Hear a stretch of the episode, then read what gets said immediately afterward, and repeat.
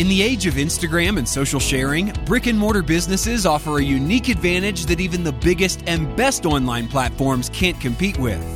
On Brick and Mortar Reborn, we talk with business owners and industry experts about what they're seeing work best for brick and mortar businesses who aren't just competing with their online counterparts, but thriving in spite of all the options that customers now have. We'll share exactly what you can do to set yourself up for success with an experience that wows your customers and keeps them coming back for more. And now, our host, Bobby Maramat.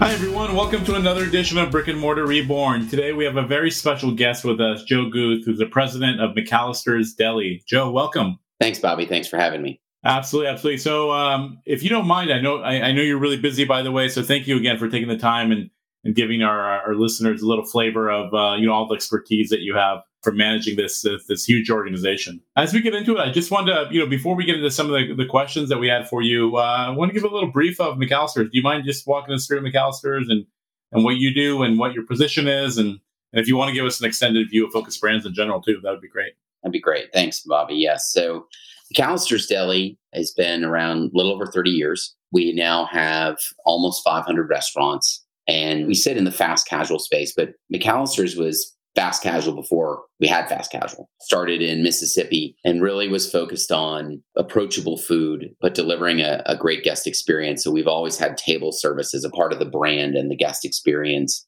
For a lot of people who don't know us, because a lot of people don't know us, our brand awareness is actually pretty pretty low, but we are mostly in the eastern part of the eastern and middle part of the country.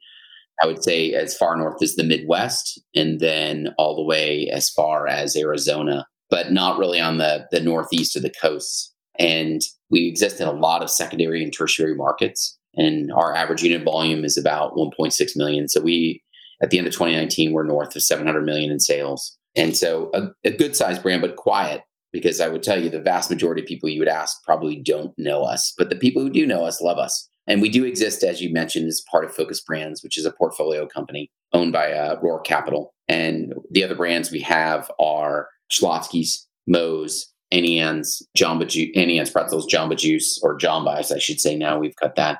Carvel Ice Cream, and then Cinnabon, who I was previously president of before I joined McAlister's a few years ago.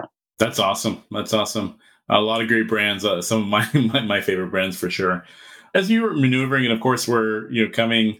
I want to hope we're coming out of a of a pandemic, but we'll see here what the next few months and and several months kind of uh, entail. But as as uh, we've been kind of in these times, as McAlister has adjusted, you know, really to the pandemic, both you know on the employee side and also externally for for customers. Well, obviously, uh, first and foremost for us was really adapting to I wouldn't even call it normal, but a new standard, which at the very beginning of the pandemic was a focus on team member and guest safety. So making sure that we have the right protective equipment in, in the restaurants, making sure that we had the right procedures. Safety was first and foremost for us, both for guests and team members, as well as food safety overall. So that was priority number one. Then for us, fortunately, we had just recently launched a digital platform literally a month before COVID had hit.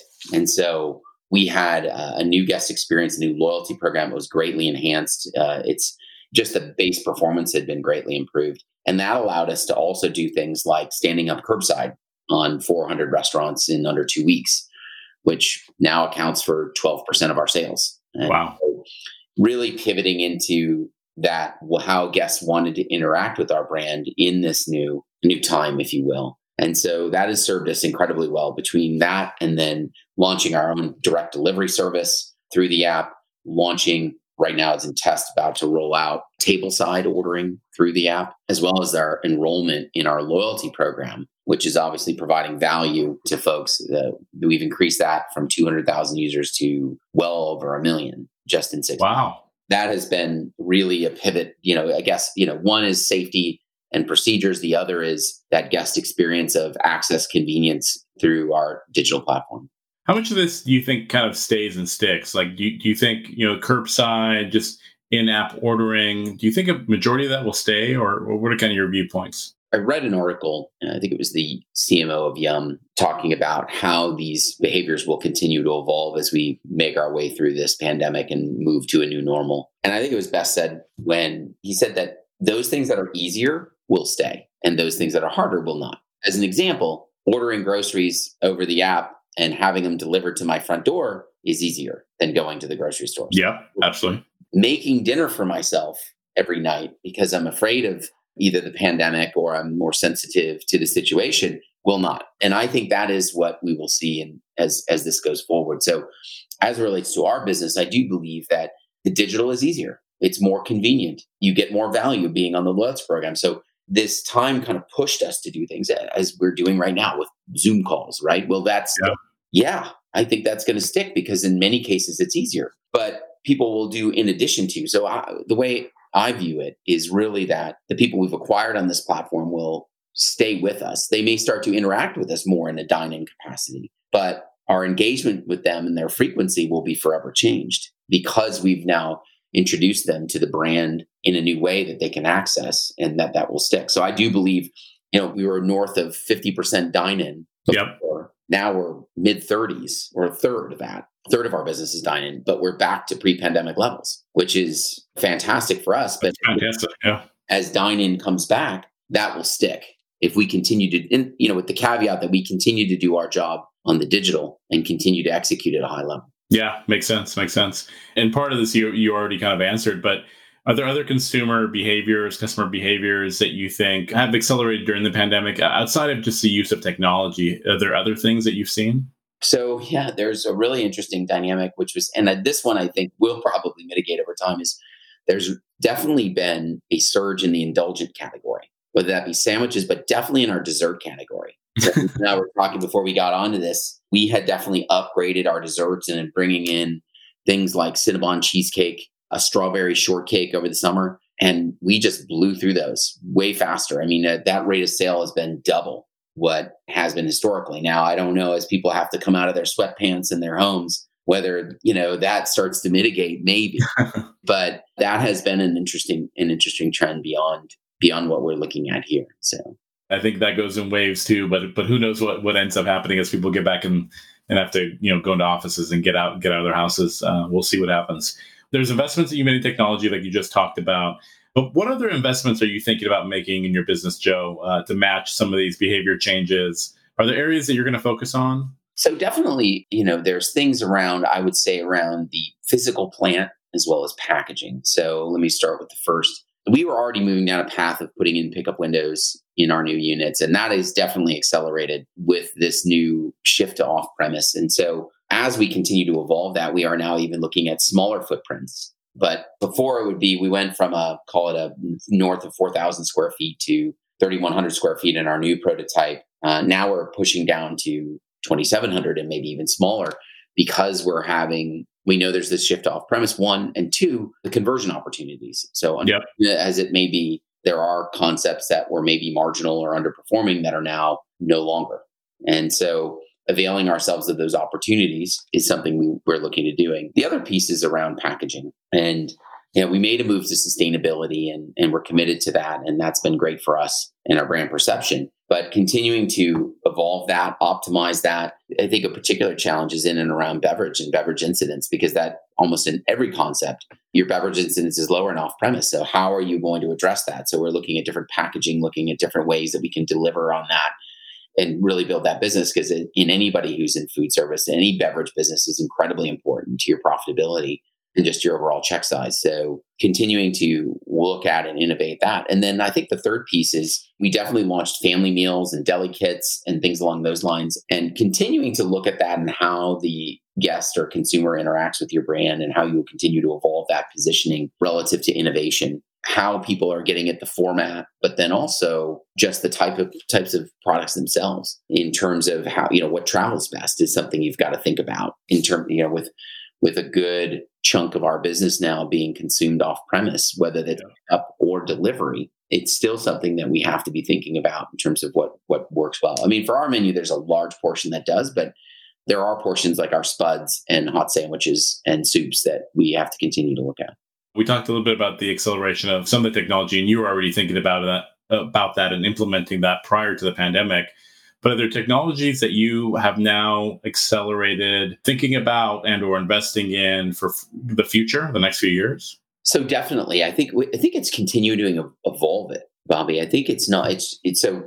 Let me go back to curbside. So we stood that up, got yeah. it launched very quickly, but it, it wasn't necessarily optimized. There's a tolerance level that guests will have right now in a in a pandemic that I think will, you know, you have to continue to say, okay, that worked, but how do I make it better? And not just for the guests, but also for our team members. So right now we we will be rolling out a new feature within the next three months that says, okay, tell the guest says, I'm here. So we did it very quickly. So it says you can order and you can choose this order mode. And then you get to the restaurant, and then it's kind of up to everybody to figure it out. Our team members and our franchisees and our operators did a phenomenal job doing that. But that's not ideal. So we need to optimize that both from the team member because when you know as opposed to looking out the window waiting for that car to show up now we're going to have a notification that when someone shows up or they hit the button they're there and it also is great from a guest standpoint because they're not waiting to see if someone shows up and so Agreed. that's an example of investing in those things that have worked and then optimizing them and so i think that will continue for sure. And then I think at the restaurant level, continuing to look at the physical footprint and the investment related to social distancing and looking at the footprint and how many tables should we have in here, knowing that we need to have a certain level of distance and how long that will, you know, trying to balance that. Those are things that we continue to invest in. And then I would say probably the the third area is tied to that, but it's in people. So yeah. it's great to have apps and technology and, and new thoughts, but you need to have the people to execute it. And so there definitely is a shift in terms of the types of capability we're investing in and how we're bringing that in and to be able to enable and fuel this growth through these new channels. That's great. Yeah, I think I think part of that is you're totally right to, to be able to put these processes and technologies in place and then be able to perfect them over time and make them really close to, to making it easier for, for the customer to interact with the brands is, is definitely important. One of the concepts that's come out during the pandemic, it's it's really been accelerated, is what a lot of restaurant analysts are saying: local is king. How does McAlister's manage, you know, marketing, sales, product lines adapt to the to the local demands of each market? So for us, it's more about because we are a relatively large regional brand. It's really more for us around community connection than it is necessarily changing the offering. Okay, uh, a pretty broad menu, and we do allow for quite a bit of customization. So I think it's less about us about tailoring offerings, if you will, and far more about that local connection. So we did our our whole brand logo and concept design a couple years ago with the with an eye toward focusing on community. And so everything from our community table to a community mural on the wall that has pictures of the guests and the community we're in, a community mural which is custom for every unit. That's about the connections there that yeah. building with the community versus the menu itself. Our menu is approachable enough and broad enough that we feel like it can accommodate the vast majority of, of what guests are looking for. So, and moreover, if you get back into saying, well, I'm going to change this here and change that here, you're really going to introduce a lot of operational complexity. So if you have an yeah. scale, that's just going to get much more difficult. If anything, we're trying to rationalize the number of variances and SKUs that we are bringing into the restaurant so that you have that convenience which is tied to speed and ultimately execution. And so that that is the challenge there. I think it's far more about how you connect with that community both either your physical plant like i described and or the digital out, outreach that you have in terms of customizing that connection. Makes sense. I love it. And and also some of your customers probably just want to be able to order the same thing if they travel through. So that makes that makes a lot of sense. What are some uh, some things that you think will shape the future? And you kind of said this a little bit already, like maybe the size and and the way gets new stores are set up. But what are some of the things that you think will shape, you know, what the restaurants of the future look like? Well, I definitely think I'd mentioned it earlier in terms of the shift to off premise and relooking at the physical plant and how can you deliver product in these different modes of service? What do your guests really want? And that's going to be an evolving piece. So if they come on premise, what are their expectations in terms of space and distance and size and and service modes like what we're talking about with tableside, but then also what do you need to produce? So fortunately for us, we have in our back of house two lines, but historically we haven't used them as much. And I think as our business comes back and now grows past where we were pre pandemic, it's going to be critical for us to be leveraging that. And so I think for other operators beyond our concept is really understanding what are the operational needs of your teams executing in this new world order. I mean, you can look at the targets and Walmarts of the world, and they're going to hire thousands of people just to address their curbside. What types of staging and space requirements are you going to need to be able to execute that now that it's been going to go into double digit part mix of your of your business and i think that's really for us. And so we were kind of moving that way. So now it's just accelerating that for us. But I think every business is going to have to to think about that. How are you staging that business? How are you staffing that business to make sure that you can optimize its execution? Because if you don't, it will go away. If you don't execute and fulfill the promise, then it will move to somebody else and it will be very difficult to get that back. As we're looking at again here the future, do you think any sort of new automation is going to impact you know, g- given again the, the pandemic probably accelerates some of this if, if you think that, that there is any of this, but is there any automation that you think will impact the state of the industry, the restaurant world in general?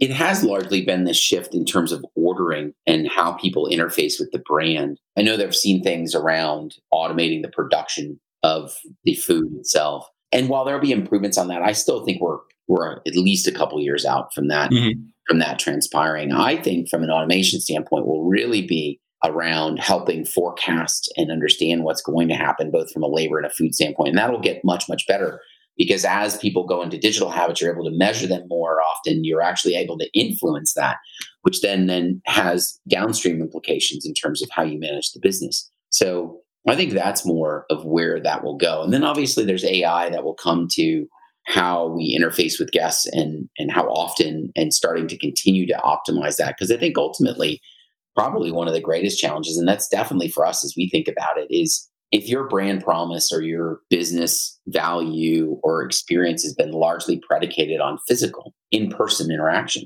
how are you extending that in a digital world and how do you have that brand voice how does that experience differentiate itself in an off-premise brand and i don't pretend to have the answer on that i mean it can be small things like having hand signatures on the bag and thanks for being here. Yeah. Starbucks is great at that. And we've been doing that. But what else? How does that take, how do you take on that brand character? How does, for us, we always look for what we say, quote unquote, a little something extra. And how yep. does that look like in the digital age about surprise and delight and other rewards? And so I think we, we're continuing on that. And I think everybody, when they think about why your, has your business won in the past, and how will you make sure that that comes through in the future as these channels and deliveries evolve i think that's what you really got to ask yourself are there again because you know stores during the pandemic and, and, and, locations probably were not as open and people didn't want to want to interact in different ways like we've been talking about through apps and, and other other technology pieces.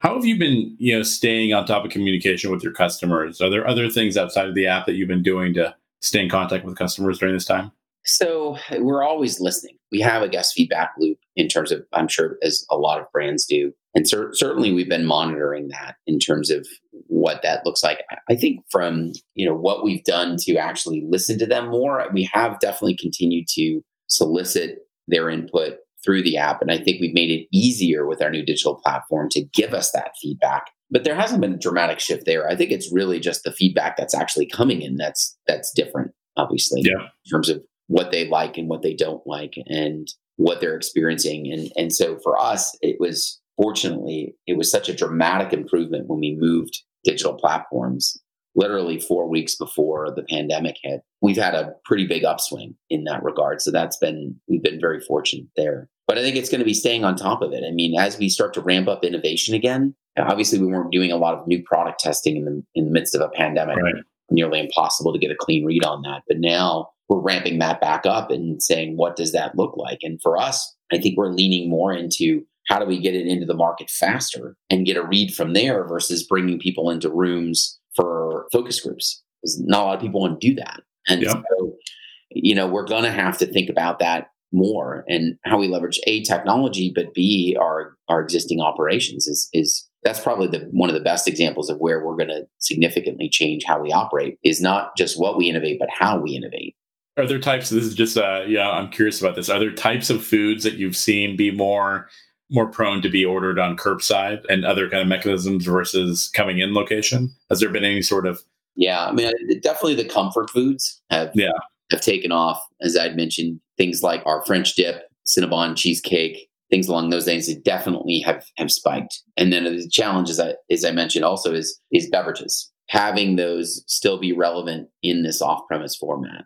Joe, there's there's a lot of operators uh, that are not you know fortunate enough to be be your friend and be able to have this conversation with you. So I'm again very thankful for you to be here and and, and give our our listeners some guidance here. Are there pieces of advice that you can give restaurant operators they can learn from you and McAlister's and how you run their organization?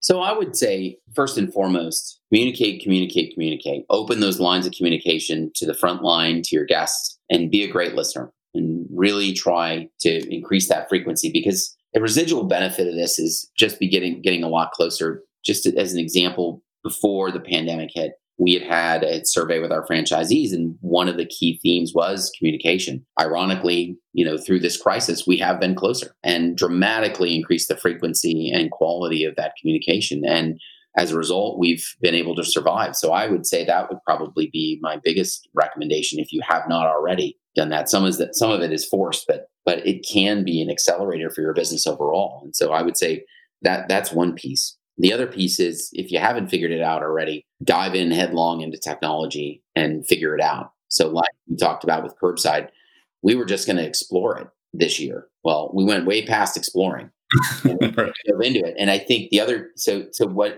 that that illustrates is that you can take more risks right now. I know that sounds counterintuitive. Yeah but guests are and even in team members or your your frontline people are more forgiving because they know this is uncharted territory and so yeah. there's far less downside and i think you'll find that guests and team members are going to be far more forgiving if something fails or you know are going to push through in a way that we will get to figure it out and we'll get to the other side Totally agreed. That's great. Great advice. Before I let you go, Joe, and again, thank you for your time. Any sort of uh, fun brands outside of the Focus Brands uh, locations in Atlanta that you uh, love to frequent, or any sort of uh, local areas that you would recommend as people start traveling again?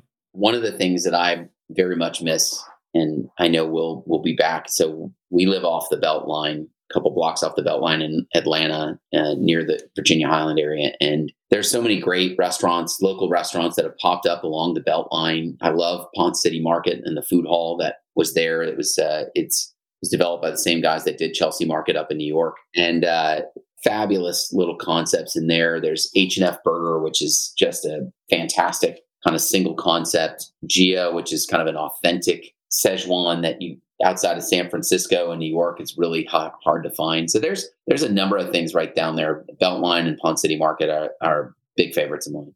That's awesome. Again, Joe, uh, thank you for your time. I know you're busy. Our listeners are really going to appreciate this. Appreciate you taking the time today. Thanks, Bobby. Absolutely. Thank you. Thanks for tuning in to this episode of Brick and Mortar Reborn.